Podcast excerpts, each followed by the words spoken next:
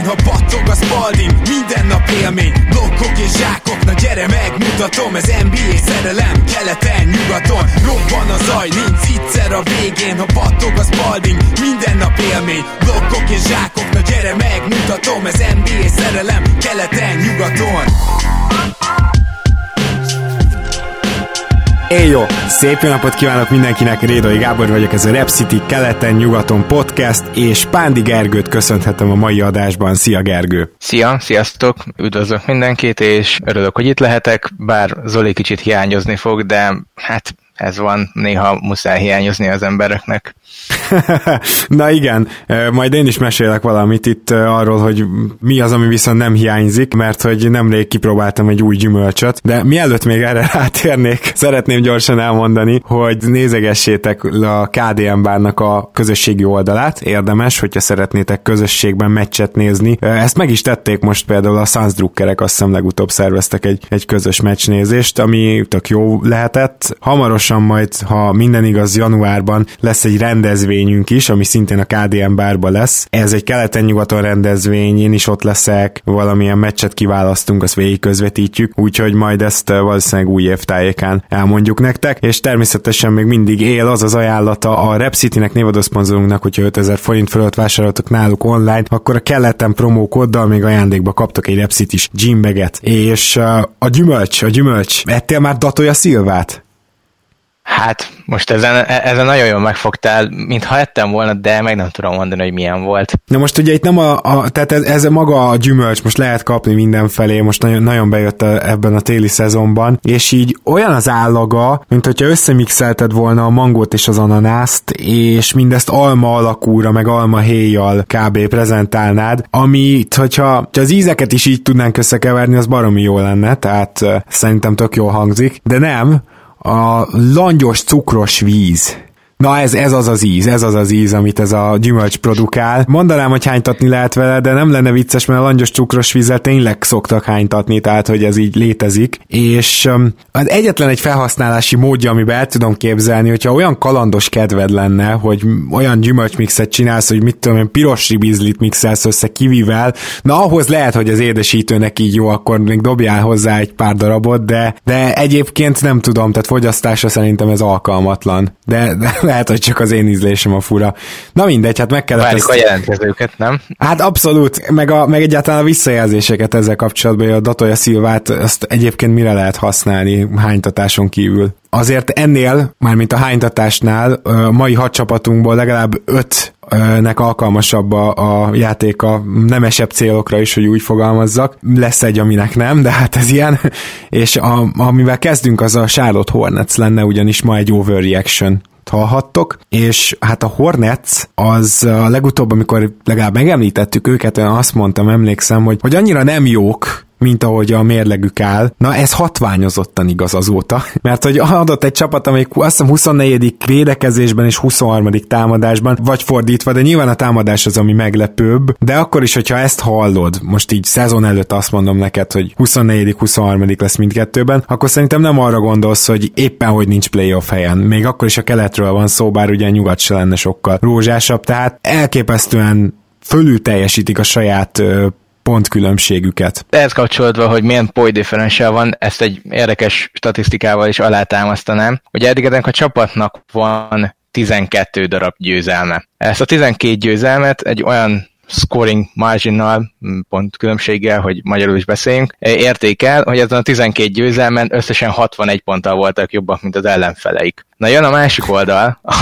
ami a vicces oldal lesz, hogy a vereségeik milyenek. Az 17 darab vereség van, tehát 12-17-tel állnak, mondhatnánk, hogy hát akkor ez is egy ilyen 100 körül lesz, vagy valami ilyesmi. Na ez nem 100 körül van, ez 256 ponttal kaptak ki azon a 17 meccsen, amikor kikaptak. És ebből is látszik az, hogy igazából ők vagy nagyon kikapnak, vagy szoros meccsen nyernek, de pont ezért van az, hogy a net ratingiket borzasztóan felül teljesítik ezzel a 12-17-tel. Ugye, hogyha csak a point rate, a net ratingjük nézzük, akkor 25-ek a ligában, és ugye ez azt jelenti, hogy mind a támadásuk, mind a védekezésük egyébként pont körül van, tehát ez a klasszikus közép, hát nem is közép, nem a legrosszabb csapat, de az a csapat, aki csak a legrosszabbakat tudja megverni, és ehhez képest pedig egyébként tök jól mérlegük, meg tök jó őket nézni, csak hogyha kikapnak, akkor tényleg nagyon összezuhannak. Pár emberen múlik ennek a csapatnak a játéka, és ha nekik nem megy, akkor őket nagyon könnyen és nagyon durván el lehet verni. Igen, mert ugye nem egy mély csapatról beszélünk, főleg Kemba távozása óta, és az, hogy egyáltalán nyeregetik ezeket a meccseket, az óriási mértékben köszönhető, hát nem Terry Roziernek, hanem ugye Devonte Grahamnek, aki tényleg üstökösként villant fel a charlotte-i éjszaka egén, mert hogy elég sötét volt ez az éjszaka, nagyon úgy tűnt. Mégis azt kell, hogy mondjam, hogy Graham nem csak egyszerűen berobbant, és nem is csak úgy tűnik nekem, mint hogyha ez a játékos, ez egy hirtelen Dinwiddie-t tolna most, hogy oké, második kör, meg el volt temetve, és akkor előkerül, és hoppá. Azt emelném ki nála, hogy talán emlékeztek 2 éve, pont karácsonykor csináltam ezt az irányítók osztályzása cikket. Nyilván nem tökéletesek azok a kategóriák, de ugye egy ilyen új típusú irányító kategóriát is létrehoztam, akik olyan tripla veszélyt jelentenek néha már a félpályáról, hogy emiatt teljesen másképp kell őket fogni, és már nem is emlékszem akkor, hogy hívtam őket, de lehet, hogy ma gravitációs irányítónak hívnám őket, akiknek ez a fegyverük, ez egy ilyen külön történet, külön védekezés kell rá, és ezért is van több helyzetük, ezért is tudnak jól passzolni,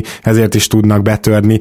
Sokszor ezek az irányítók például nem a leggyorsabbak, vagy nem a legfizikálisabbak a ligában, és ugye kevesen is vannak, tehát ilyen Curry, Trae Young, ugye Lillard, Lowry, én D'Angelo Russellt is ilyennek vettem, de úgy utólag azt hiszem az túlzás volt, és ilyen típusú irányító született itt most Charlotte-ban, az ismeretlenség ködéből, mert hogy Devonte Grahamnek elképesztő messzeségből már oda kell figyelni a dobására, és ezek a triplák, amiket elvállal, és nem is kevés meccsenként, azoknak a fele kb. Pull-up. Tehát egyáltalán nem az van, hogy őt annyit játszatják off the ball, meg itt Rozier megszervezi a támadásokat, hanem tényleg önálló is van a labda, és el is vállalja ezeket a nehéz, futtából beleálló triplákat, ami óriási dolog, és szerintem nagyon illik a mostani korszakhoz, úgyhogy ne csak úgy figyeljetek szerintem rá, mint egy lehetséges jó játékos, hanem mint egy lehetséges kiemelkedően jó játékossal jövőnek. Igen, ez mindenképpen igaz. Kicsit azért jobb lenne a Brooklyn meccs után beszélni róla, mert most pont volt 2 elég durván földbeállása, egy összesen hozott most ugye 5/23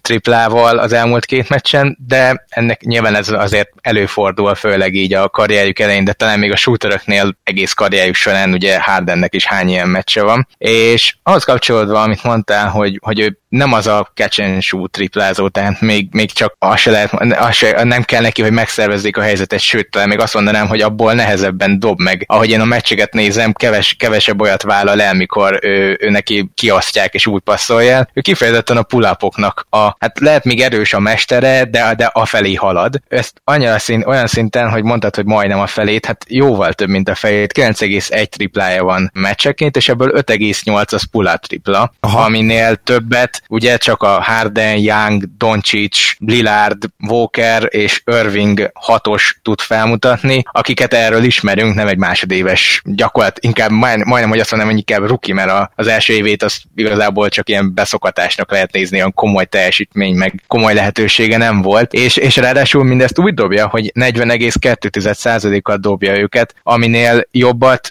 a felsoroltak közül csak Lillard tud hozni, és egy kemény 0,1%-kal jobbat. Tehát, hogy jól is dobja őket, hatékonyan dobja őket, meg úgy egyáltalán az egész triplázása hatékony ebben az évben. Nem tudok most friss adatot mondani, de azt tudom, hogy konkrétan a tetejéről, ugye a tripla vonalnak, onnan valami egészen brutális 43%-kal dobta pár meccsel ezelőtt még a triplákat, és ő dobta a legtöbbet, tehát még annál a Hardennél is többet dobott be onnan, aki sarokból nem szokott hajigálni, és azt pedig tudjuk, hogy nagyon sok triplát dob le, tehát nyilvánvalóan, hogyha nem sarokból, akkor onnan is nagyon sokat kellene dobnia, de ővé volt a legtöbb tripla pár meccsel ezelőtt, és tényleg brutális százalékkal, úgyhogy nekem egy nagyon, nagyon nagy meglepetés, kedvelem egyébként a játékát, a más nem highlightokat mindig nézek róla, és azt is el kell mondani, hogy nem csak jól tud dobni, hanem szervezőnek is jó. A többi játékelem, hát az még gyengécska azért, azt valljuk be, tehát a duplázása, a palán körüli játék az nem az igazi, a védekezése az se az igazi, és akkor lehet, hogy finom voltam. Igen. Kicsit olyan hatása van egyébként Grahamnek, mint mondjuk egy Trae Youngnak, és hogyha azt nézzük, hogy valójában ez a rookie szezonja, akkor talán még jobb a párhuzam, mert Trae Young sem volt az a óriási, mindent átszakító rookie, és nem csak az elején, mert nyilván az elején meg aztán kifejezetten szarul kezdte a karrierjét, de úgy a szezon közben volt gyakorlatilag olyan a játék, mint most Grahamnek, hogy jól szervezett, nagyon veszélyes volt a triplával, nem lehetett ott hagyni, és néha-néha nagyon elsült a keze, mint például a Brooknél most Grahamnek. Tehát, hogy olyan kicsit Trae Young, hogy tényleg megvannak neki ezek a gyengeségei. Nyilván Trae Youngnak a floater játéka az liga elit, de ez az út, amit Graham tud követni, hogy kis irányítóként neki a támadásba kell belerakni mindent, mert a méretei miatt védekezésben szerintem sose lesz jó, és ezt muszáj neki a támadással kiegyenlítenie, és egyébként nagyon jó úton halad, mert annak ellenére, hogy a védőstatjai gyengécskék, mégsem negatív a pályán. Sőt, ugye,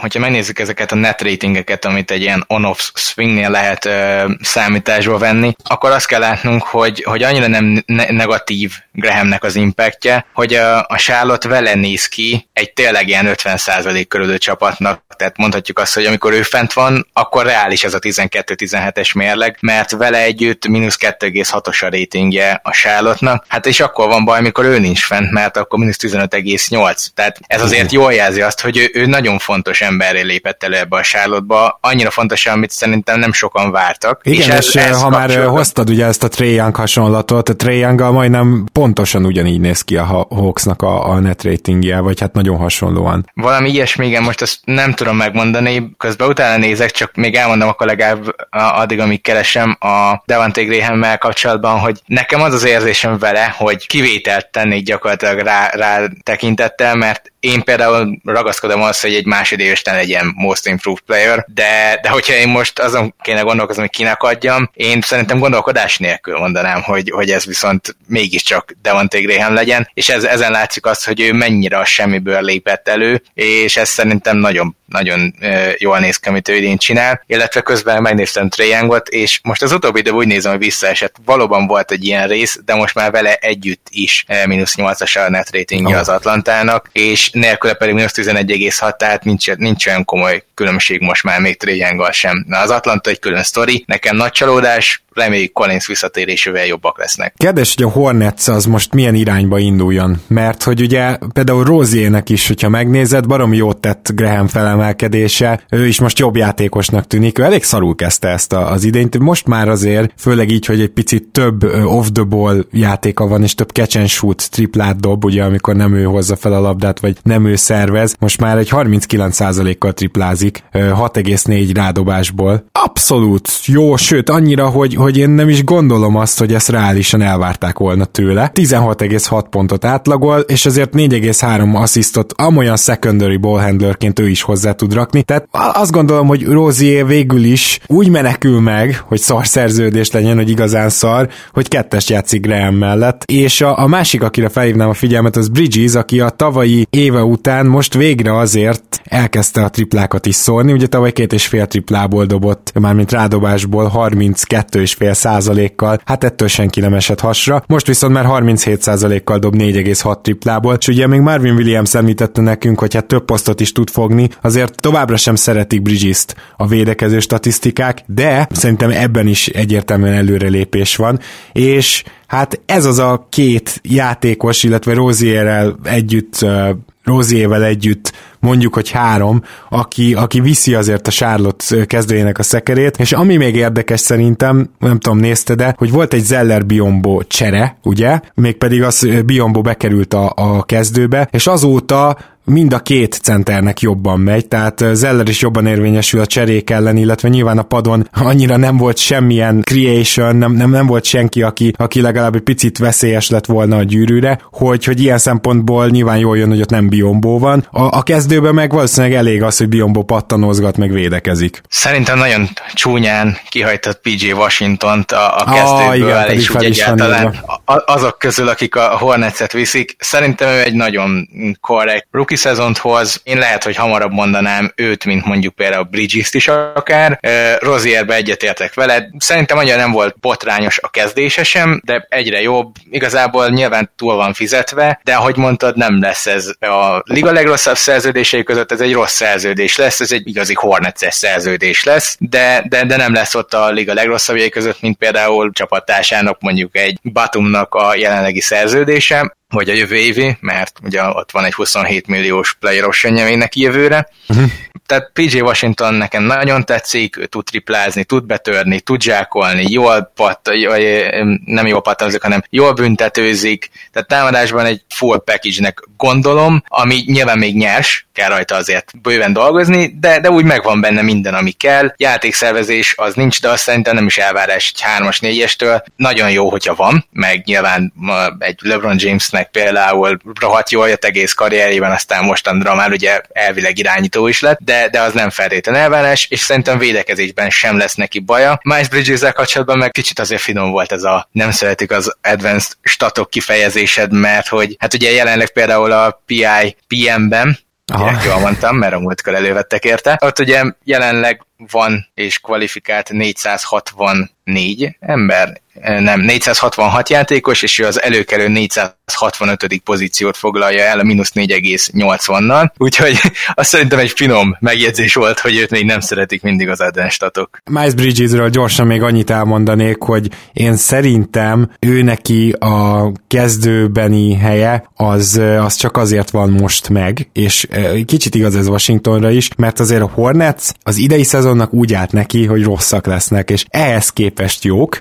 Szóval én szerintem Mitch Kupchak például nagyon drukkal az Orlandónak, akikről ma szintén lesz szó, hogy minél hamarabb egyenesbe állítsák azt a szekeret, mert abban a pillanatban, hogy ez megtörténik, abban a pillanatban lezárul a playoffra a jelentkezés keleten, hogy így fogalmazzak, és amikor ez megtörténik, akkor szerintem onnantól a Hornets is teljes joggal játszhatja már csak a fiatalokat, és az egy nagyobb motiváció lesz arra, hogy hát Batumot ugyan nem lehet elcserélni, de hogy legalább Zeller, Biyombo, Marvin Williams, legalább ezeket a játékosokat megpróbálják, mert most igazából az történik, amit az elején beszéltünk, felül teljesítik a saját net ratingjüket, ezért sokkal jobbak, de most nem lenne jó üzenete annak, hogyha szétkapnák a csapatot, úgyhogy egy meccsre vannak, nem tudom én, a keleti playofftól. Igen, és egyébként nekik az is lenne jó, hogyha ez a playoff felmenne, mert mondtuk, hogy igen, tök jó van egy Graham, aki egyébként azt tegyük hozzá, hogy nem egy fiatal ruki, tehát 25 éves, és most másodéves, azt hiszem talán végig is járta az egyetemet, de erre nem esküdnék meg. Rozier még egy kicsit fiatalabb is, mint Graham, ha jól emlékszem, tehát ő is 24 éves, és akkor van egy PJ Washington, meg egy Bridges, akik meg, bár dicsértük őket, nem úgy tűnnek, mint akik sztár potenciállal bírnának, úgyhogy nekik jó is lenne, hogyha még itt sikerülne egy jó draft pozíciót összehozni, ahhoz pedig az kellene, hogy úgy hivatalosan el tudják engedni ezt a playoff reményeket, és hogyha már szóba jött Cody Zeller, én ezt csak úgy mellékszáként mondanám, hogy óriási vágyam, hogy a Cody Zeller Alex Caruso páros lássam együtt, hogy az a két ember mennyire nem illik az NBA pályára, és annyira jó lenne őket nézni szerintem együtt. Igen, és azért mind a kettőnek már volt idén olyan zsákolása, amilyen top 10-es highlightokat megjárt. Igen, és pont ezért lenne szerintem nagyon szép, hogy egyik se illik oda a pályára, de egyébként meg egyik se rossz, sőt, hát ugye Caruso-nak őt például nagyon szeretik az advanced statok, de ne a Lakersről beszéljünk szerintem, beszélnek róluk elég sokat. Így van, hanem a mai második csapatunk következik, amelyik nyugaton található, és Oklahoma City Thundernek hívják, és playoff helyen áll ez a csapat jelenleg, amikor ezt felvesszük, ami azt gondolom, hogy óriási meglepetés, habár nem feltétlenül az OKC sokkal jobb, mint vártuk, inkább nyugat sokkal rosszabb, de ez nem von le abból semmit, hogy azért kicsit meglepett legalább engem az OKC helyezése. És hogyha megnézed, hogy mi történik, akkor persze azt sejtetted, hogy ez a csapat nem fog rosszul védekezni, nem is teszik, ugye 14-ek azt hiszem, és hát 20-ok mellé támadásban. Na ez számomra az igazán nagy meglepetés, hogy ezt hogy hozzák össze. Én nem akarok itt Donovannek tulajdonítani túl sok dolgot, szerintem a hallgatók tudják, hogy nem tartom valami nagyra, de azért az, hogy Westbrook alól kiszabadulsz, mégiscsak egy új kezdet, és mégiscsak máshogy kezd el játszani a csapatod, nem mint hogyha Chris Paul nem lenne egy olyan irányító, aki rányomja az akaratát a csapatára, de abszolút úgy látom Paulon is, hogy hajlandó annyiban beállni a sorba, hogy itt Shai Gilgeous-Alexandernek teret adni, és ő pedig ezt maximálisan meghálálja, és ez a két irányítós rendszer felel azért, hogy tudom, hogy a 20. nem tűnik soknak, de az OKC-nek szerintem senki nem gondolta volna, hogy akár 20-ok lehetnek támadásban, hogy ez mégis megtörténik. Ők felelnek, meg Gallinari elképesztő shooting szezonja.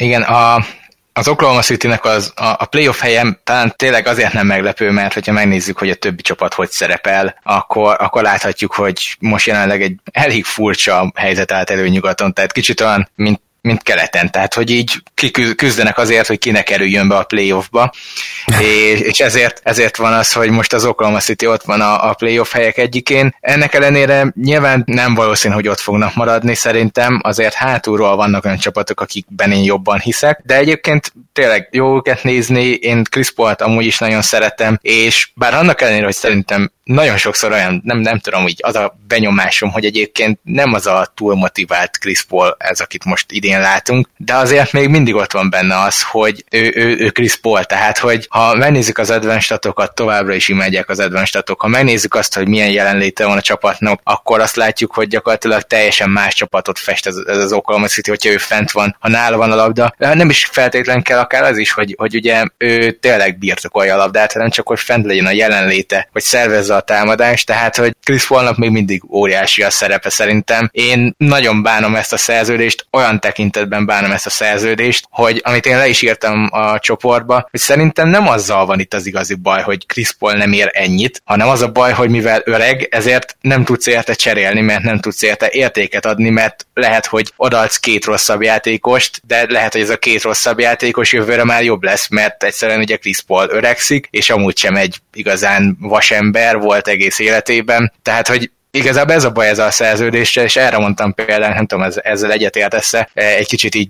kitekintve, hogy például szerintem LeBron James-t is rohadt nehéz lenne most már elcserélni, mert 35 éves, és lehet azt mondanák, hogy oké, most még MVP, de mi van, ha jövőre meg a 40 millió szerződésével nem, hogy MVP lesz, hanem, hogy így majdnem, hogy azt mondjuk, hogy egy jó kezdőjátékos, akkor viszont már túlfizetjük. Hát igen, tehát hogy itt gyakorlatilag Chris Paul-t a saját szerződése akadályozza meg abban is, hogy eljusson egy igazán jó csapathoz. James nem merek nyilatkozni ebben, mert lehet, hogy lenne olyan csapat, tudod, aki még ennek ellenére is azt mondaná, hogy ez egy reális kockázat, mert annyira szeretnénk bajnokok lenni, hogy mi van akkor, hogyha még... Hát nyilván ez csak teoretikus beszélgetés, tehát James nem fogja elcserélni a Lakers. Jó, beszéljünk egy picit azért a Danilo Gallinaryról is, hogyha már említettem ezt a bizonyos kiváló shooting szezon. Hát ugye tavaly 63%-os TS-sel baszott oda, ezt nem lehet finomabban fogalmazni. Most csak 60,3%-os a TS-e, de azért itt tényleg egy olyan játékosról beszélünk,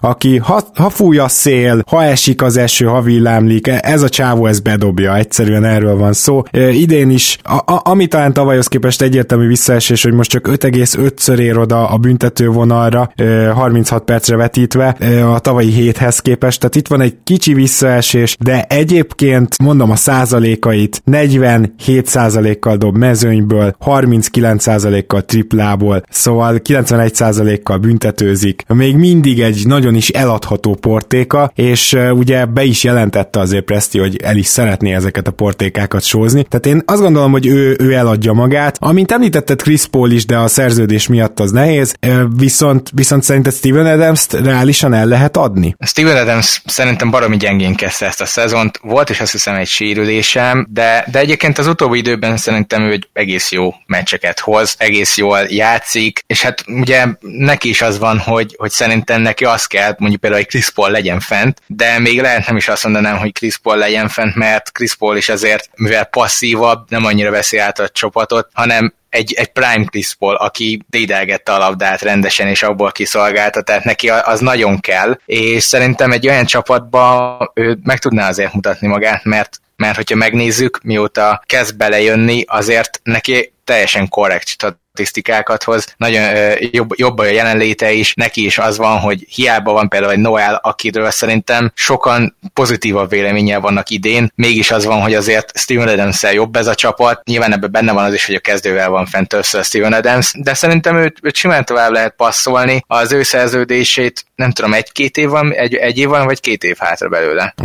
Mindjárt megnézem, de én azt tippelem, hogy még egy ezen kívül. De hát akkor másfél, igen. Tehát még az is egy bevállalhatóbb, nyilván nem olyan jó, mint Gallinari lejárója, de és ez egy fontos dolog, hogy idén lehet, hogy többet ér egy jövőre lejáró nagy szerződés, mint egy idén lejáró, pont azért, mert az idei FAP az gyenge, a jövő évi az meg ugye gyakorlatilag majdnem mindenki kint lehet, aki valaha leütötte a labdát és jól játszott. Igen. Tehát, hogy lehet, hogy idén azt mondja pár csapat, hogy hát itt van Steven Adams, mondjuk megpróbálom még másfél évig vele, ha meg nem jön, akkor legalább van egy jó lejárom arra a nyárra, ami tényleg olyan nyár lesz, hogy ott aztán lesz minden. Hát igen, úgyhogy, hogyha valaki már tényleg azon a nyáron gondolkozik, akkor ez valóban reális lehet. Vagy akinek például kellene egy jól pattanózó center, nem tudom, én gondolkoztam a Raptors dolgon is egyébként, csak ott annyira a shootingra rá van állva ugye Nick Nurse, de hát ha mondjuk Ibakát odaadja a Raptors Steven Adamsért, hát majd meglátjuk, hogy lesz ebből valami. Shai Gilgeous-Alexanderről akartam még két szót mondani, mert hogy 18,5 pontot szerez meccsenként, ami szerintem nagyszerű, ahhoz képest nyilván, hogy nagyobb szerepe van, vártuk azért, hogy megugrik pontokban, de 10,8-ról ment fel 18,5-re, és 26 perc helyett játszik 35-öt, tehát azért úgymond egy picit nagyobbat ugrott ez a ponttermelés, mint amennyit a percei ugrottak, hát ez lehet, hogy el is várható valamennyire egy másodéves játékostól, nem hoz rossz idényt, 4 rádobott triplából egyébként 35%-kal triplázik, és 3 asszisztot is hozzárak, meg ugye 5 lepattanót, gyakorlatilag kettesként játszik. Azért a Thundernek most ezek az évek most miről szólnak? Hát arról, hogy mivel van egy csomó draft pickjük, meg eszeteket gyűjtenek, ezért mondjuk 3 év múlva szeretnének megint nagyot robbantani és nagyon jó lenni, de hogyha lehet, akkor akár előbb. Na most Gilgeous-Alexanderen kívül szerinted van jelenleg olyan játékos a keretben, aki 3 év múlva ott lesz abban a csapatban? Ez egy nagyon jó kérdés, most én nagyon erőteljesen gondolkozom azon, hogy ki lehet ott a csapatban. Beasley talán, neki voltak egész jó meccsei, és ugye ő még rookie, tehát lehet, hogy neki adnak több lehetőséget. Igazából talán még idén is azt mondanám, hogy adhatnának több lehetőséget, de ugye egyébként én nagyon szeretem az új laterális rendszerben azt, hogy az Oklahoma City Thunder úgy tud akár tankolni, hogy az év elején elhitetik a szurkolókkal azt, hogy ők amúgy playoffért is tudnak menni, és ezzel elérik azt, hogy a nézők gyakorlatilag egész évben ott üljenek majd a lelátókon. Nincs az, hogy hogyha én tankolnak, akkor az év elejétől gyakorlatilag próbálom kiültetni minél többet azokat, akik előre viszik a csapatot. Na de hogy a kérdésre válaszolva, igazából igen, nekem Beasley az, aki, meg talán Diallo, aki egy ilyen nagyon szép glue guy, nagyon szép, hát ezért furcsán hangzott, na mindegy. Szóval egy nem, nagyon jó ilyen glue guy lehet. Hát most nem akarunk itt belekötni az ízlésedbe, Gergő. Tetszik? Vállald be. Mennyasszonyom van, csak úgy mondom, jó? Akkor neki nem mondjuk el, szóval, jó? Nyugi nem hallgatja meg, reméljük.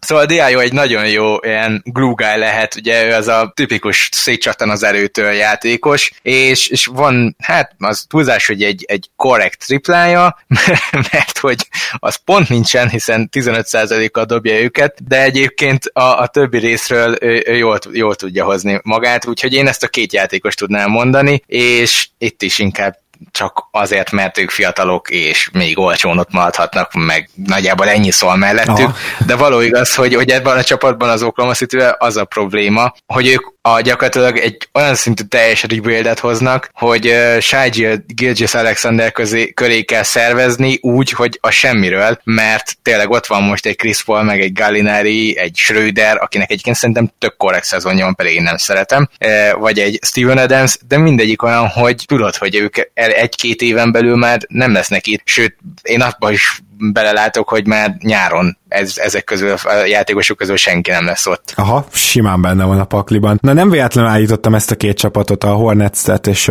az Oklahoma City-t párba egy kicsit, de menjünk vissza ahhoz a csapathoz, akiről említettem, hogy a Hornets GM-e Mitch Kupchak esetleg drukkol, hogy minél hamarabb zárják már le ezt a keleti playoff kérdést, ez az Orlando Magic.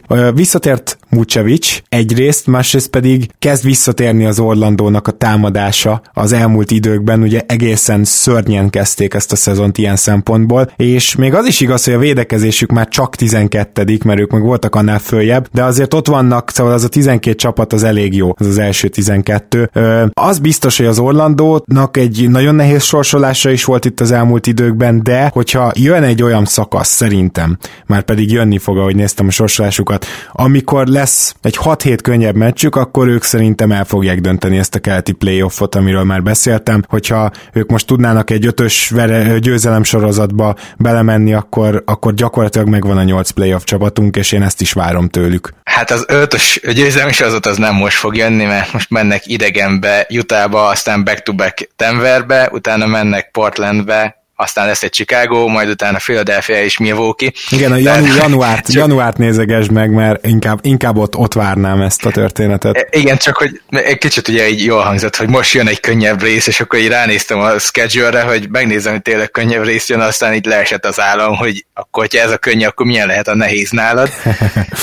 De igen, egyébként kezdenek talán összeállni, bár azért én ezt a támadásbeli összeállást még nem nagyon érzem, tehát nyilván most a Pels legendás védekezés ellen hoztak egy nagyon jó támadó meccset, de nem olyan régen volt az a bizonyos Los Angeles Lakers elleni 9 pontos első negyed, aminél sírt a labda konkrétan, hogyha bárki eldobta. Tehát, hogy még azért vannak problémák, nyilván ezen Vučević sokat fog segíteni, még akkor is, hogyha Vučević egyébként szerintem elég gyengén kezdte a szezont, sőt, talán sokan már rá is sütötték ezt a contract your guide, de azért annyira rossz nem lehet, hogy ezen az Orlandó támadójátékon ne tudjon segíteni. Én viszont sokkal inkább a két szerintem legpozitívabb emberről beszélnék. Ugye az egyik nyilván a Jonathan Isaac, tőle már mindenki sokat várt, ugye ti például Zolival kifejezetten kedveltétek, és mindig mondtátok, hogy na ő aztán lesz valami, higgyétek el, és hát idén valami is, védekezésben mindenképpen, ott van a évvédőjátékos a díjnak a legszűkebb listáján is, abszolút. És támadásban is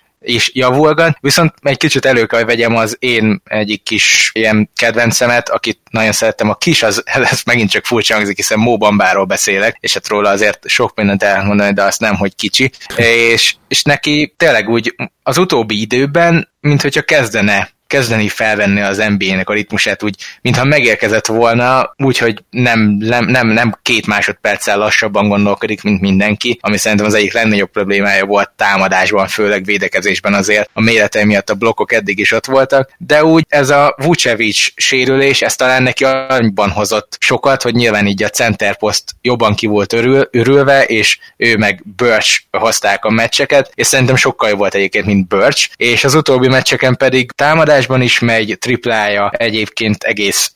Jól néznek azok a dobások, odaér a gyűrűhöz, hogyha lenne egy igazán jó irányító ennek az Orlandónak, akkor még jobb lehetne.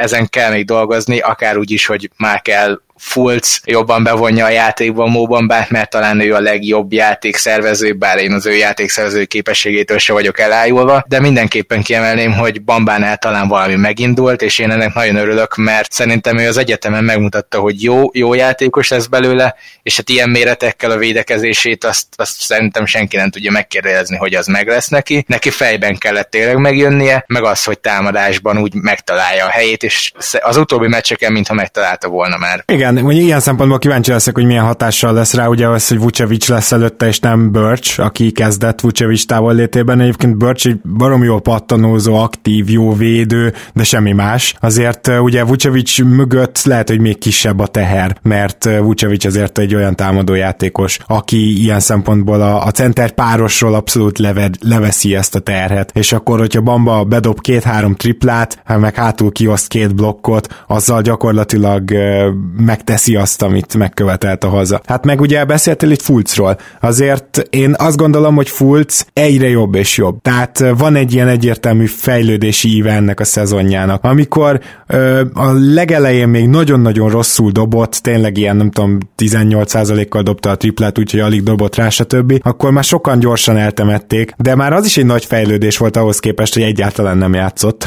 Tehát ezt tegyük hozzá, és én most azt látom, hogy egyre magabiztosabb, egyre inkább visszajön az önbizalma, jobban kihasználja támadásban például a betöréseknél az atletikus képességét. Egy picit egyébként, amikor nézem Ja Morantot, akkor jut eszembe az, hogy végül is Fultztól vártuk azt, amit most Ja Morant csinál. És még játékstílusra is egy kicsit, nyilván Fultz azért annyira sosem volt jól passzoló játékos, mint Ja Morant, de ettől függetlenül most, hogyha megnéztek egy Fultz meccset, akkor már nem szenvedősnek látjátok, vagy ilyesmi. Tök jó védő, mégpedig ezt komolyan mondom, tehát teljesen beillik abba a szupervédő kezdőötösbe, amit az Orlandó fel tud állítani. Tehát, hogy szerintem tök pozitív és tök biztató, és hogyha folytatja ezt a fejlődést, akkor még nem kell róla teljesen lemondanunk, mint játékos. Úgyhogy őt mindenképpen ki akartam emelni, illetőleg akartam mondani, hogy hát itt ez a januári történet, amire gondoltam, ugye még december 30-án kezdődik, ott van egy Hawks meccs, aztán január 1-én jön ugye a hivatalos Harry Potter esténk, a Wizards Magic,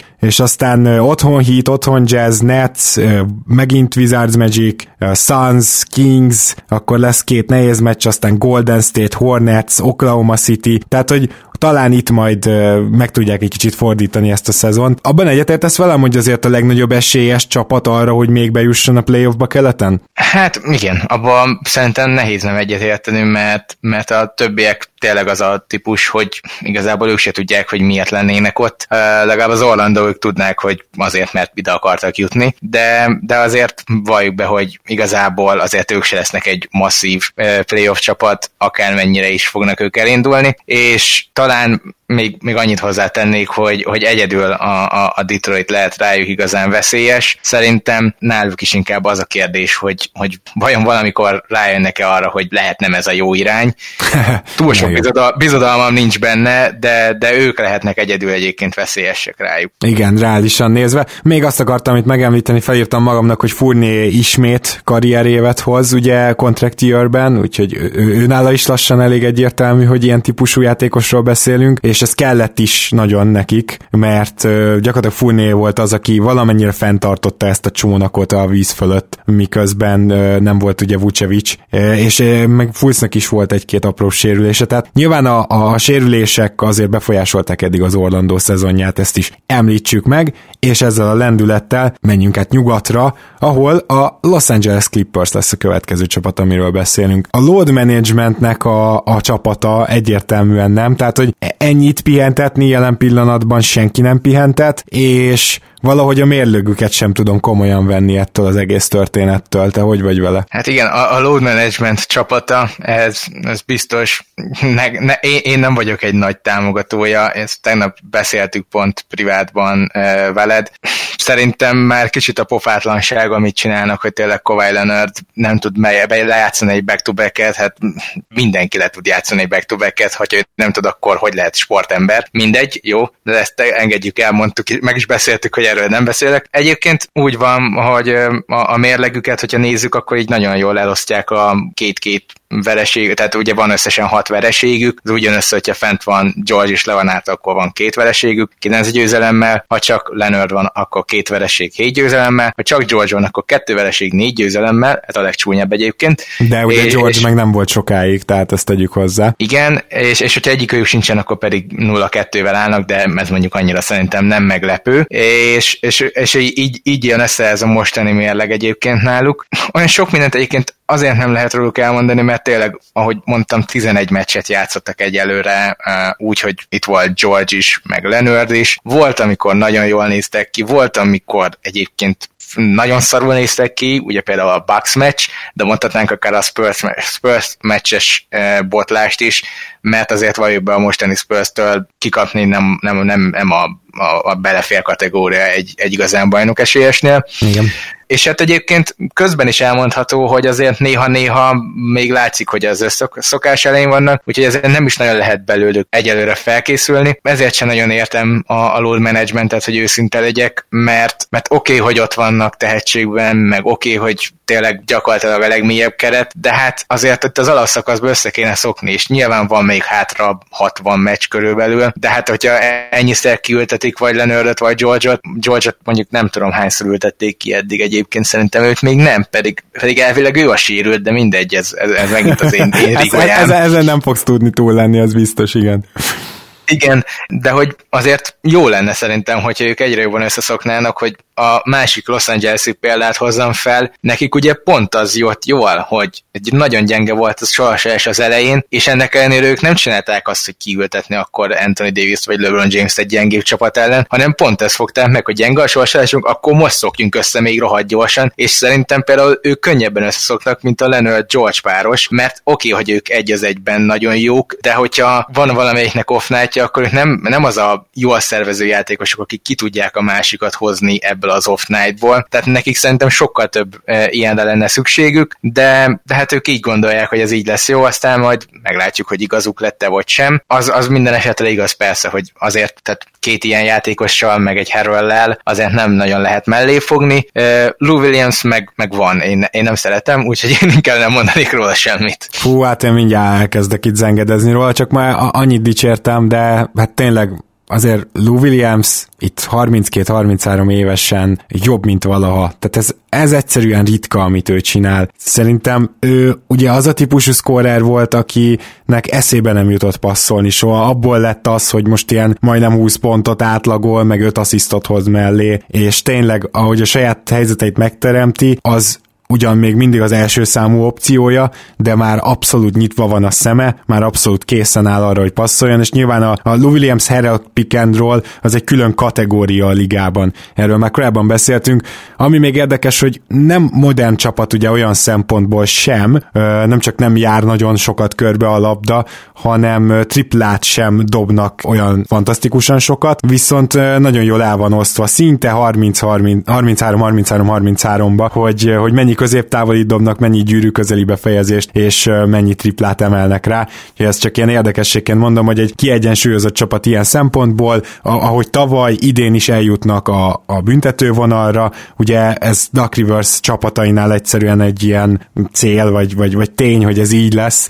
Ezen nem változtatott semmit az, hogy most már nem Gallinari és Harris, hanem George és Kawhi próbálkozik ezzel. Amit még fontosnak tartok kiemelni, hogy ez a csapat viszont szerintem kifejezetten playoff csapatnak néz ki.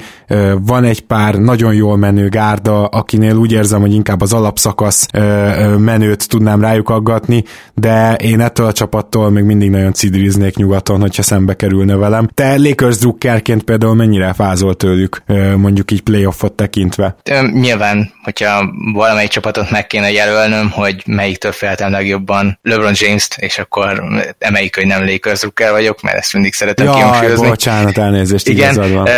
Hát nyilván a Clippers a fő ellenfél. Én például, hogy egy kicsit így előre tekintsünk, én hogyha már így ilyen szempontból nézzük, örülnék, hogyha például ők a Houstonnal hamarabb találkoznának, mert a Houston szerintem nekik egy rosszabb matchup, egy rossz matchup, inkább mondanám így, és amit még akartam mondani, hogy egyébként Kawhi Leonard egyébként milyen botrányos szarul kezdte ezt a szezont, főleg magához képest, és ehhez képest például az advanced statok mennyire szeretik még mindig, és hát az ilyen catch-all advanced statokra akartam kitérni. A novembere az ugye ez a, hát nagyon furcsa 49%-os true shootinggal ment nála végig, és most kezdett el így belejönni ebben a december elején, volt most ugye ez a 40 pluszos meccs mindkettőjüknél például, de Kawhi ő valami irdatlan szarul kezdte szerintem ezt a szezont, és ehhez képest voltak egyébként jók, tehát ez nyilván megint csak őket dicséri, de ezt azért ki akartam emelni, hogy azért erről így kevés szó esett, de Kawhi nem tudom, hogy mit csinált itt a szezon elején. Gyakorlatilag a negyedik negyedek kivételével, ahol valahogy mindig összeszedte magát, ugye ez fejben neki mindig is erőssége volt, de az első három negyedben igazából a többiek tartották a meccsben a Clippers, hogy aztán ő mondjuk megnyeri ezeket a meccseket. Tehát erről még ezt csak meg akartam említeni, meg azt akartam megemlíteni, hogy egyébként Harrell szerintem óriási szezonon van, tehát hogy ha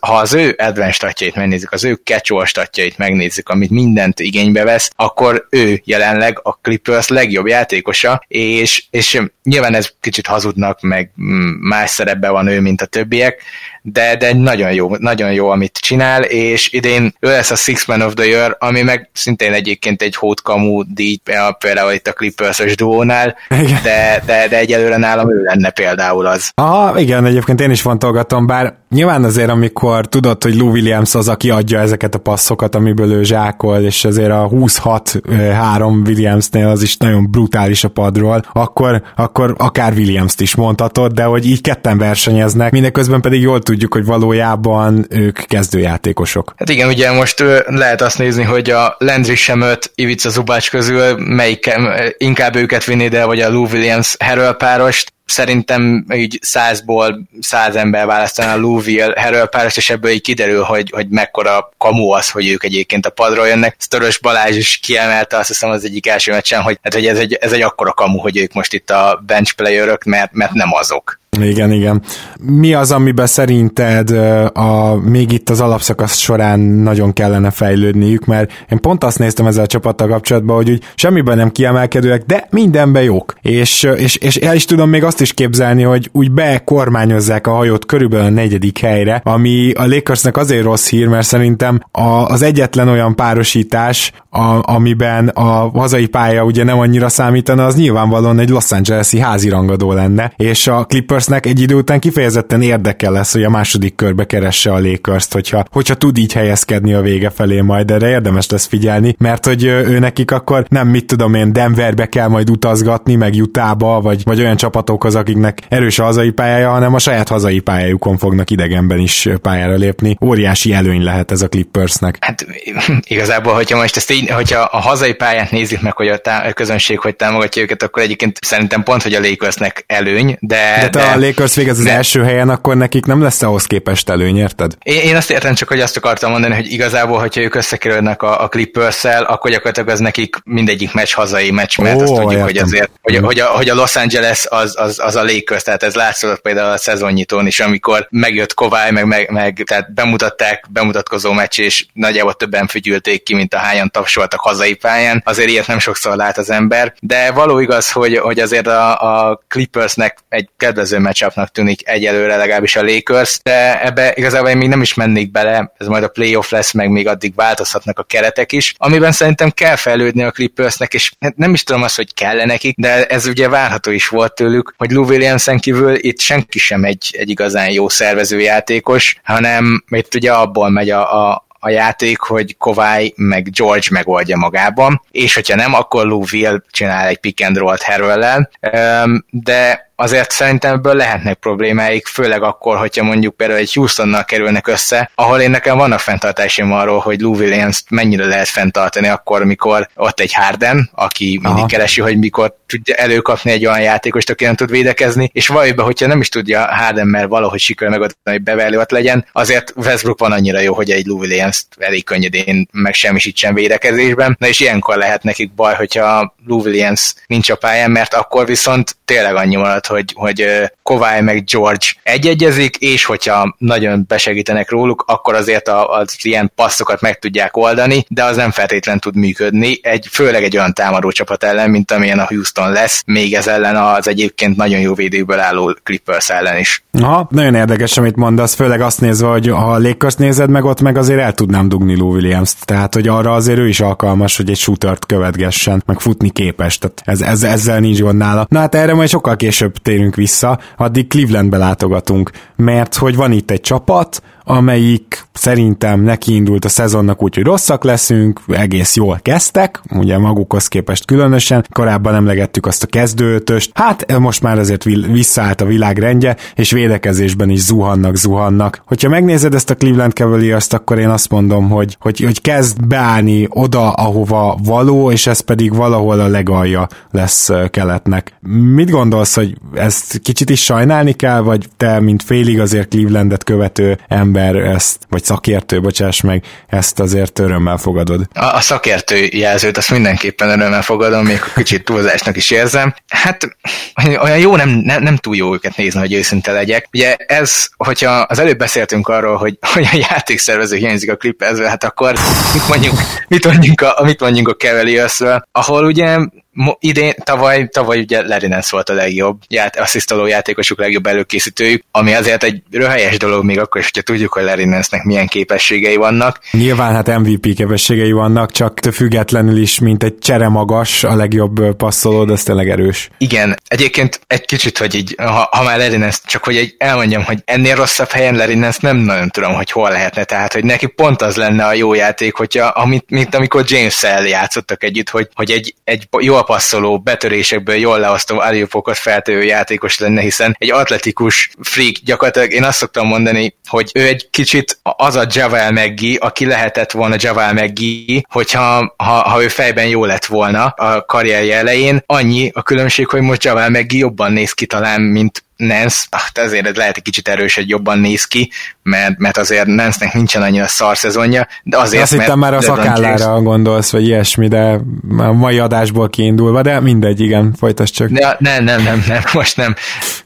És tényleg, hogy neki ugye kellene például egy olyan irányt, aki őt ki tudja szolgálni, emiatt van neki nehézsége, de mondjuk emiatt például rá lett kényszerítve arra, hogy triplázzon, és az például egész jól megy neki, de ne csak Nance-ről beszéljünk, bár való igaz, hogy egyszer majd tartoztat nekem egy adással, amikor csak róla fogunk beszélni. Lehet, hogy ezt nem kell feltétlenül feltölteni sehova, hanem csak úgy én meghallgatom így naponta kétszer-háromszor. Beszéljünk inkább Sextonról, azt mondom, mert azért ő neki a teljesítménye szervezőként ugyan továbbra sem jó, de azért most pontszerzőként úgy tűnik, hogy inkább a tavalyi év második felé mutatott hatékony, jó pontszerző jött át itt erre az évre, nem? Tehát tulajdonképpen a biztató szót is megkockáztatnám. Bár igaz, hogy a triplája nem annyira sül ugye idén. Hát én a hatékonyt azt egy erős túlzásnak érzem megint csak, mert azért amikor valaki 30% alatt triplázik, az szerintem nem hatékony. Ugye 51%-os a true shootingja is idén. Neki ez tőlem nagyon meglepő, mert az a tavalyi dobás, ez rookie-ként úgy, hogy tényleg akkor sem az volt, hogy mint mondjuk Tatummal kapcsolatban szokták felhozni, hogy hát igen, ő csak az üreseket dobta el. Azért Sextonnak sose volt az, hogy csak az üreseket dobta el, és ennek ellenére volt, tehát nagyon jók a százalékai. Idén ez a 30% alatti triplázás, ez nagyon gyérül fest, és ezen mondjuk például szerintem nagyon sokat tud javítani idén. A játékszervezés az tényleg egy nem létező dolog nála, de ezt tudtuk előre, és hát sajnos, nem tudom. Olyan szempontból lehet nem sajnos, hogy így legalább lesz megint egy jó pikje a Clevelandnek, de amit én mondtam annó, mikor beszéltünk a Clevelandről, hogy én ezt a Garland-Sexton párost nem nagyon láttam egymás mellett, hogy jól fog működni. Egyelőtt tényleg borzasztóan szarul néznek ki szerintem együtt, és én akkor sem értettem azt, hogy miért mondják sokan, hogy Garlandnak majd lesz játékszervezése. Szerintem neki kiderült az egyetemi pár meccse alatt is, hogy az a leggyengébb pontja, és hát idén is a felnőttek, a profik között is nagyon gyengének tűnik neki ez a játékszervezés. Van 2,9 asszisztja, amivel ugye vicces, mert ő vezeti a csapatot, de hát ugye emellé van 2,6 turnovere is, ami egy elég gyenge mutató. Hát meg azért, igen, tehát hogy most mondjuk, hogy az a gyengesége, de érted, tehát Sexton legalább most középtávol izgat, meg betör, meg tényleg az 51%, amit említettél, az úgy jön ki ilyen szartriplázás mellett, hogy azért a többi dolgot jól csinálja. Garlandnak jelen pillanatban ez sem mondható el. Hát Garlandnak pedig pont, hogy az ellentétje van meg egyébként. Ugye, hogyha szerintem ott van már most így rukiként a legszebb dobások között, amit ő így bemutat, úgyhogy nem sokat láttunk még belőle. A triplája, az tényleg az egyébként szerintem teljesen korrekt, sőt, talán még azt mondanám, hogy kifejezetten jó egy rukitól. 4,6 kísérlet mellett dobja 37%-kal, csak más nincs. Amit meg kell nézni, és ez szerintem, hogyha valaki tényleg érdeklődik Garland iránt, vagy akár a Cleveland iránt, az, hogy neki a floater játéka, az körülbelül olyan, mint nekem, aki sose voltam még magyar szinten sehol. Tehát, hogy egyszer volt róla egy videó, követek több clevelandi ilyen szakértőt, újságírót, beatwriteröket, és volt egy videó, amikor látszott, hogy a meccs előtt ő gyakorolja a floater game-et, és egyszerűen azok nem floaterek, hanem azok 2 méterről elresztett jumperök. Na, de az nem egy floater játék.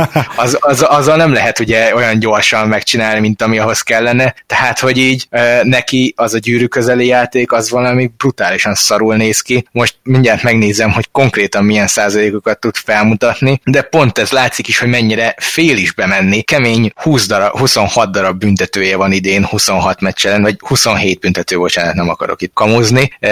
ez is azért van, mert egyszerűen nem mer bemenni a festékbe, mert tudja, hogy ott gyenge, és hát nyilván úgy nem nagyon lehet azért ezt a játékot játszani, hogy nem mersz bemenni, mert vagyis hát lehet játszani, de akkor nem túl sok jóra nem számíthatsz ebbe a szezonban, ebbe a ligában.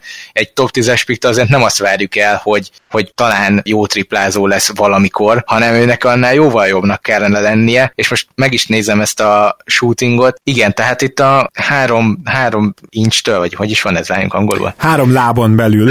3 lábon belül próbálkozik meccsenként, hát így a dobásainak a 16%-ával, és azokat be tudja dobni 46%-kal, ami az egyébként tragikus, és akkor még ennél csak rosszabb, hogyha minél kijebb, hogyha a floater range-et nézzük, mert az 40%-os. Tehát amikor nem a gyűrű alól teszi fetet, nem, nincsenek benne mondjuk a gyorsindítások, akkor az 40%, ami meg a legrosszabb, és akkor mondjuk, hogyha hozzáteszük, hogy a kicsit középtávolibb range az milyen, az 28%, akkor látjuk, hogy mi itt a probléma a Garlanddal, hogy egyszerűen itt van egy triplázó játékos, aki jelenleg ennyit tud csinálni, és ez az a legnagyobb probléma, hogy nem tudja senkinek előkészíteni, mert ugye Sexton nem jó játékszervező. Igen, Chedi meg csak Chedi oszt van. Igen, bocs. Tehát, hogy ez jelenleg így nem működik szerintem, és a másik oldalról is igaz, hogy Garland, hogyha még jobb játékszervező is, mint Sexton, aki ennyire nem mer bemenni és megbontani a védelmet, az nem fog tudni neked kialakítani üres triplákat, mert az kint fog állni, és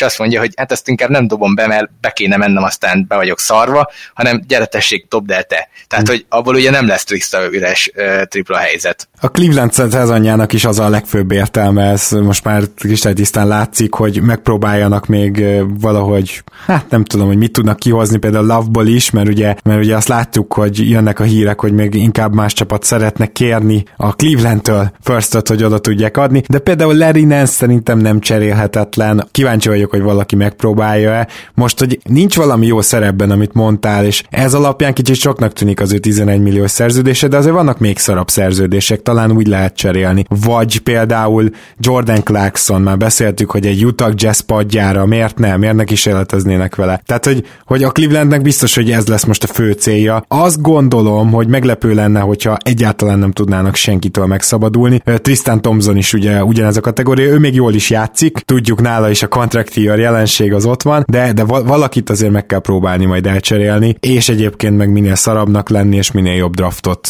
véghez vinni. Ez nagyjából a Cleveland idei szezonja, nem? Igen, nyilván ez a szezonja. Közben azért nyilván egy kicsit most negatív voltam a Sexton Garland duóval, azért ennél ők lesznek jobbak, ez egyértelmű, tehát 26 meccs ment le az ő szezonjukból. Ezek strukturális gondok, amiket nagyon nehéz lesz kijavítani, és tényleg a Garlandnak ez a floater játéka az nálam egy ilyen óriási kérdője, hogy lehet ennyire floater nélkül eljutni erre a szintre. Akiről viszont én beszélnék, azokon kívül, hogy nyilván a cserék azok fontosak, de erről volt egy egész rövid kis podcastetek Szemivel, és akiről még én beszélnék, az ugye Kevin Porter Jr., aki viszont szerintem tök pozitív az utóbbi időben, neki vannak nagyon jó meccsei, őtől ugye nem vártunk feltétlen azt, hogy most ő le fogja dobni a csillagokat, vagy le fog egy olyan szezont hozni, hogy ott lesz a Rookie of the Year kandidánsok között, nincs is ott, nyilvánvalóan, tehát nem, hogy félreértsen valaki, de neki vannak bíztató jelei, nekem például ő jobban tetszik, mint az a Garland, aki a draft pozícióban nézve meg a tehetség alapján elvileg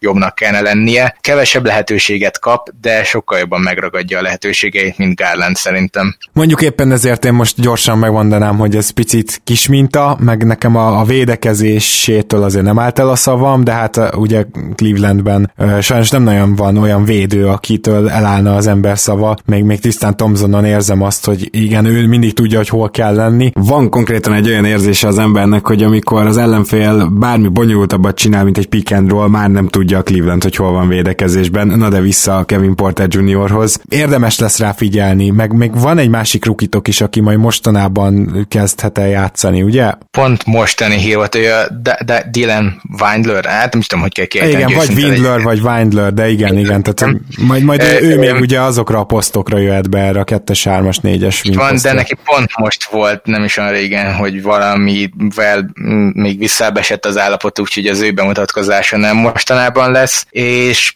Ezen kívül egyébként tényleg hát nem túl könnyű egyébként Cleveland meccseket nézni szerintem, de néha-néha azért kiszakad a zsák, például a Spurs elleni meccset az kifejezetten jó volt látni, kellett hozzá a Spurs, de azt mondom, hogy nem kellett, de az jó volt nézni, és aki egyébként ennek a Cleveland, elmondom még, hogy miért nagyon szar ez nekik, ami most megy egyébként Clevelandbe, hogy ennyire nincsen játék, az az, hogy egyszerűen Kevin Love úgy beszürkült ebbe a csapatba, annyira nem tudja ő sem hozni azt, amiért mondjuk ő el tudná adni magát, hogy emiatt van az, hogy jelenleg ugye arról beszélünk, hogy lehet, hogy még a Cleveland-től kérnek egy elsőkörös pikket, és hát azért Kevin Love nem ennyire rossz, de egy ilyen csapatban nem lehet annyira megmutatni magadat az ő játékával, mert ő meg ugye nem az, mint mondjuk, hogy mondjuk egy hasraütésszerűen, mondjuk egy Zach Levine, aki egy ilyen csapatban is ki tudna tudni nagyon szép statisztikákkal is akár, mert azért Love-nak is hiába egy jól passzoló magas, azért neki is kell az előkészítés, neki is kell a hely, neki is kell az üres tripla, és ezért van az, hogy ő neki nagyon sokszor olyan meccsei vannak, amely alapján tényleg azt érzed, hogy ezt miért akarják elcserélni, hát inkább azt kellene, hogy ledobni a G-ligába. és ugye ez az, ami nagyon rossz a Clevelandnek, hogy Lávot nagyjából azért hosszabbították meg, hogy majd utána legyen egy jó érték, egy jó csereértékük, mert az a Láv, aki még akár az utolsó meghosszabbításos James mellett tévébe is néztük, nem azt mondom, hogy ezt a 30 millió körül összeget megérte volna, de nem feltétlen mondtad azt, hogy ez egy biztosan teljesen túlfizetés. Az a Láv, akit viszont most látsz, na hát az a felét is hatja, megéri már majdnem, hogy azt érzem, hogy azzal is túlzok, és ez a baj a Clevelandnek. Aha, és akkor vajon mi a baj a D'Angelo Russellnek, meg Draymond Greennek, mert hogy a Golden State lesz a 6. csapatunk, és na őket lehelyezték a G-ligába, csak azt elfelejtettek szólni, hogy a csapat ennek ellenére az NBA-ben folytatja. Gyakorlatilag ami engem leginkább foglalkoztat a Golden State idei szezonjában az, hogy ez a beleszürkülés, amit Love-nál megfigyeltünk, ez most D'Angelo Russellre és Draymond Greenre is vonatkozik, vagy itt mi a helyzet, mert azért amellett nem menjünk el szó nélkül, hogy itt jó lehet, hogy ők 2 all-star szintű játékos, de tényleg G-ligásokkal vannak körülvéve. Ebből az egész Warriorsból talán Pascal lesz az, aki a következő ilyen nagy runra jövőre még odaérhet a rotációba. De ezt tényleg úgy képzeljétek el, meg talán Glenn Robinsonra még így rámondott, hogy volt egy pár jó meccse, meg nála a védekezés nyomait felvélet fedezni, de senki más. Tehát senki más a 2 elvileg all-staron kívül, tehát ez a Bauman, meg Damon Lee, tehát Poole szerintem már most gyakorlatilag az egyik legnagyobb azt, akit valaha láttam, annyira rossz, tehát ez amikor ilyen igazán szörnyű valaki, az Jordan Poole, tehát Willi Colisztany nem létezik, hogy jövőre is ott marad. Összességében ennek a csapatnak gyakorlatilag a felállítása az az, hogy egy G-ligás gárdába beteszel 2 all-star szintű játékost. Tehát ilyen szempontból mennyire meglepő, semennyire nem meglepő, hogy a liga legalján vannak. És amellett, hogy a liga legalján vannak, az sem meglepő, hogy miattuk mekkora zuhanásban vannak az országos tévés meccsek, mert ugye beszerveztek jó sokat nekik, aztán hát erre a csapatra szerintem a Warriors drukkerek is csak úgy félszemmel kíváncsiak, de hát nyilván nem úgy, hogy fizetnek érte, hanem meg hogy élőben nézik, hanem csak úgy finoman, tehát hogy néha-néha belenéznek. Igen, mert ezt többször igen, nem, hogy ugye nincs ott az a 2-3 fiatal tehetség, ami miatt egy ilyen tankolós évet is megnéznél, hogy na majd belőle mi lesz. Most az egyszem Pascal miatt teljesen kizárt, hogy itt nagy lelkesedést váltanak ki ez az 5 bajnoki címet majdnem megszerző, és 3-szoros bajnok Warriors dinasztia szurkolóiból. Igen, pedig ugye Pascal egyébként egy tök jó találatnak tűnik, tehát hogyha van valami pozitívum ebben a Golden State évben, azon kívül, hogy mondjuk Curry meg Klay Thompson jövőre kipihent lesz, és lehet egy ilyen bounce back évük, az az, hogy Pascalban találtak szerintem egy olyan embert, aki azt mondtad, hogy talán, én szerintem biztosan ő biztosan ott lesz jövőre is a rotációban, de ő meg nem az a játékos, aki egy ilyen közönségcsalogató Ja Morant-szerű játékot hoz, aki miatt konkrétan szerintem inkább néz, ezt a Golden State-et is megnézném, hogyha egy Ja Morant lenne ott, míg mondjuk egy D'Angelo Russell ott van, de ő meg ugye mivel nem fiatal, ezért nem olyan hű, ez megint milyen volt, hanem nagyjából már megszoktad, meg azért nyilván D'Angelo Russellnek is van néhányszor olyan meccse, amikor azt érzed, hogy na most akkor ő is éppen úgy van vele, hogy bejöttem, mert ezért fizetnek, de amúgy meg a francnak sincs ehhez az egészhez kedve. Igen, tehát akkor tényleg G-ligás csapatnak tűnik a Warriors, amikor D'Angelo Russell is úgy tűnik, mintha csak egy G-ligás jó irányító lenne, és hát Draymond Greenről meg korábban is beszéltünk. Egyébként csak annyit hagyfűzzek mindenhez hozzá, hogy olvastam már olyan szurkolói hozzászólást, hogy hát szégyen ez a Warriors, hogy két All-Starral hogy lehet így szerepelni. Tényleg, aki még mindig itt tart, az gondolja át, hogy milyen játékosokkal vannak körülvéve. Draymond Green a jót jobbá tudja tenni. A szart azt nem tudja, nem tudom, átszínezni, meg elszaktalanítani, tehát arra nem képes senki. Hát nem képes senki, de azért azt el lehet mondani, így védve is őket, hogy nem is nagyon próbálják meg egyébként szerintem. Jó, igen, tehát nem nincs itt túl motiváltság. Igen, és egyébként az Draymond Green nagyon meglepő, tehát hogy így, amikor reklamál, akkor is azt érzem, hogy csak úgy, mert muszáj. Tehát, hogy így, lehet, hogy már én látom bele, de hogy így olyan furcsa ez az egész Warriors, tényleg, hogy látszik, hogy ők így ezt a szezont elengedték, és hát nyilván egyébként én ezt sem támogatom, úgy, mint hogy a load management egy kicsit ki voltam bukva az előbb. Nekem ez se az igazi, hogy most egy Stephen Curryt miért kell egy kéztöréssel küldetni gyakorlatilag az egész szezonra, mert mi lenne, hogyha visszatérne, szereznének még 5-6 győzelmet, tehát azért ezzel a kerettel még egy Steph Curry is tudna csodát csinálni, de ha éppen csodát csinálna, akkor 20 perc után leültetem a padra, azt megmondom, hogy éppen meghúzta a jobb kislábúját. Vagy hogy perc limiten van még, hát ugye ezt csinálták tavaly például Anthony Davisnél, tehát hogy most... Igen, tehát hogy ez kibaszás egyébként, megint csak azt érzem a szurkolókkal, a vadonatú stadionjukban gyakorlatilag hát szellemek járnak be, mert nem nagyon tudnak miért lelkesedni, úgyhogy igen, ez a Warriors, ez nem egy jó szívvel nézendő csapat.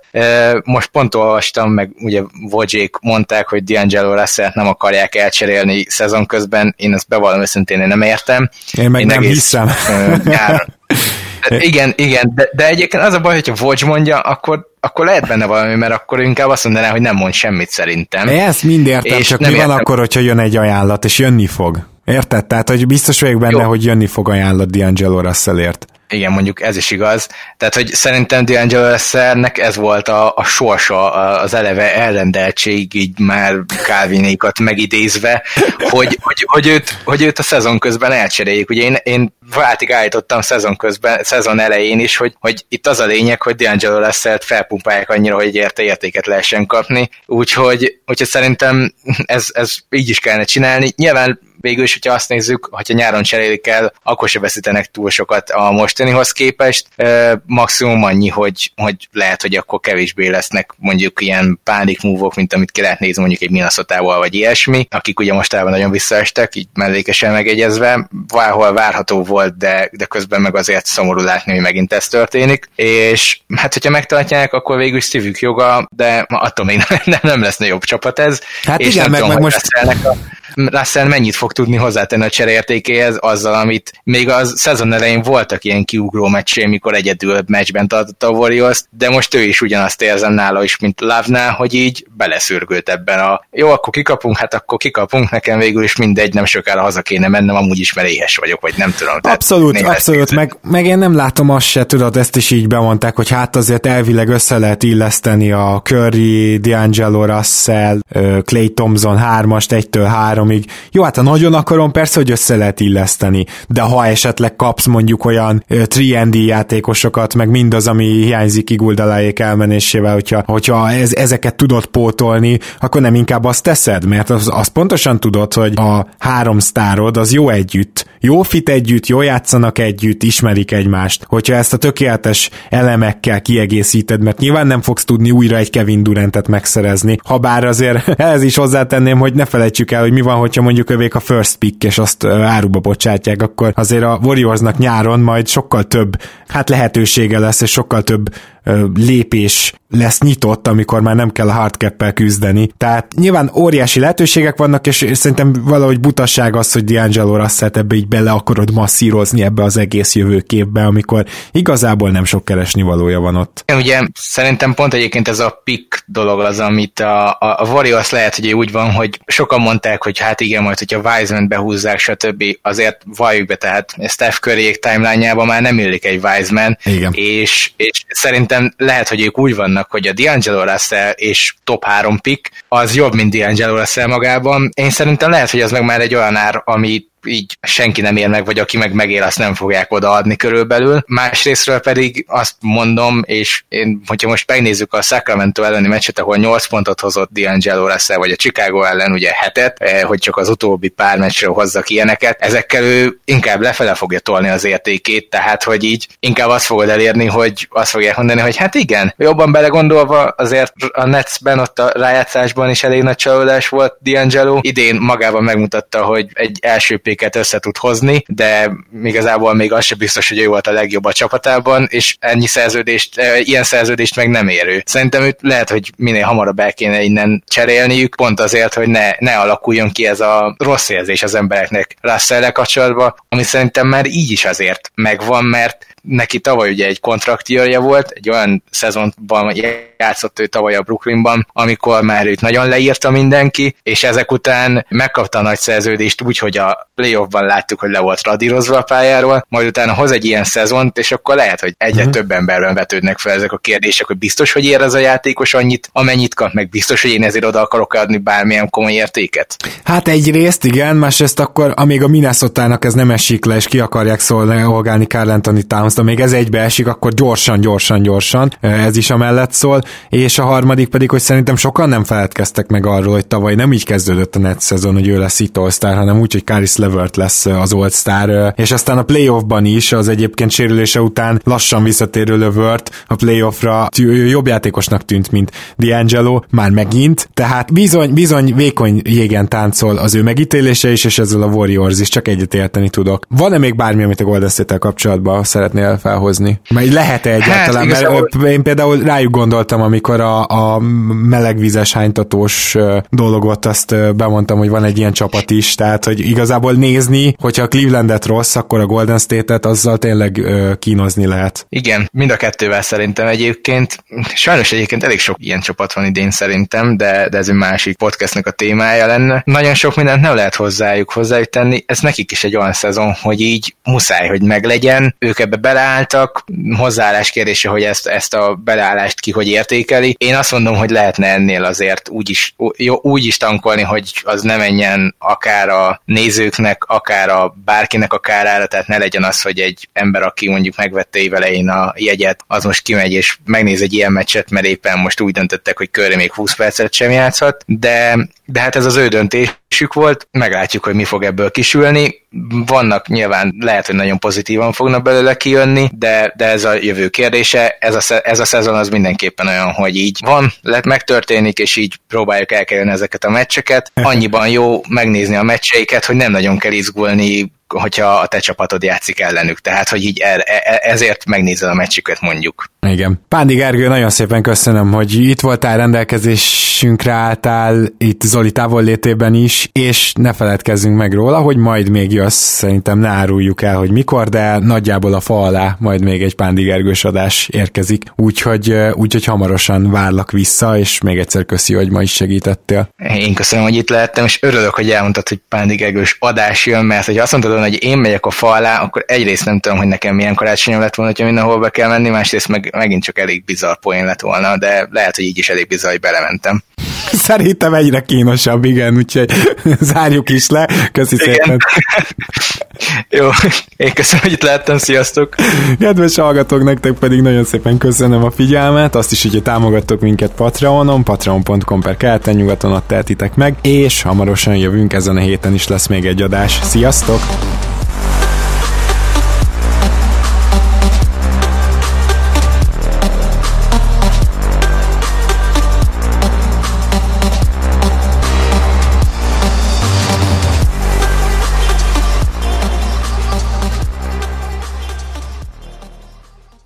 Ha más podcastekre is kíváncsi vagy, hallgasd meg a Béton műsor ajánlóját. El tudod képzelni, hogy a podcastet, amit éppen most hallgattál, fél év múlva már a mesterséges intelligencia generálja? Mi sem. De ha érdekel, eljött-e már a gépek lázadása? Hallgass bele az Embertelen Podcastbe. Orsós Lajos vagyok, a műsor házigazdája. Egyelőre még élőben. Egyelőre. Fedezzük fel együtt, hogyan ismerkedik, randizik, mesél és vitatkozik Betty és Péter. Két teljesen mesterséges intelligencia. Lajos, a podcast címét mond még egyszer, léci. Oké. Okay. Embertelen Podcast. Ez a műsor a Béton közösség tagja.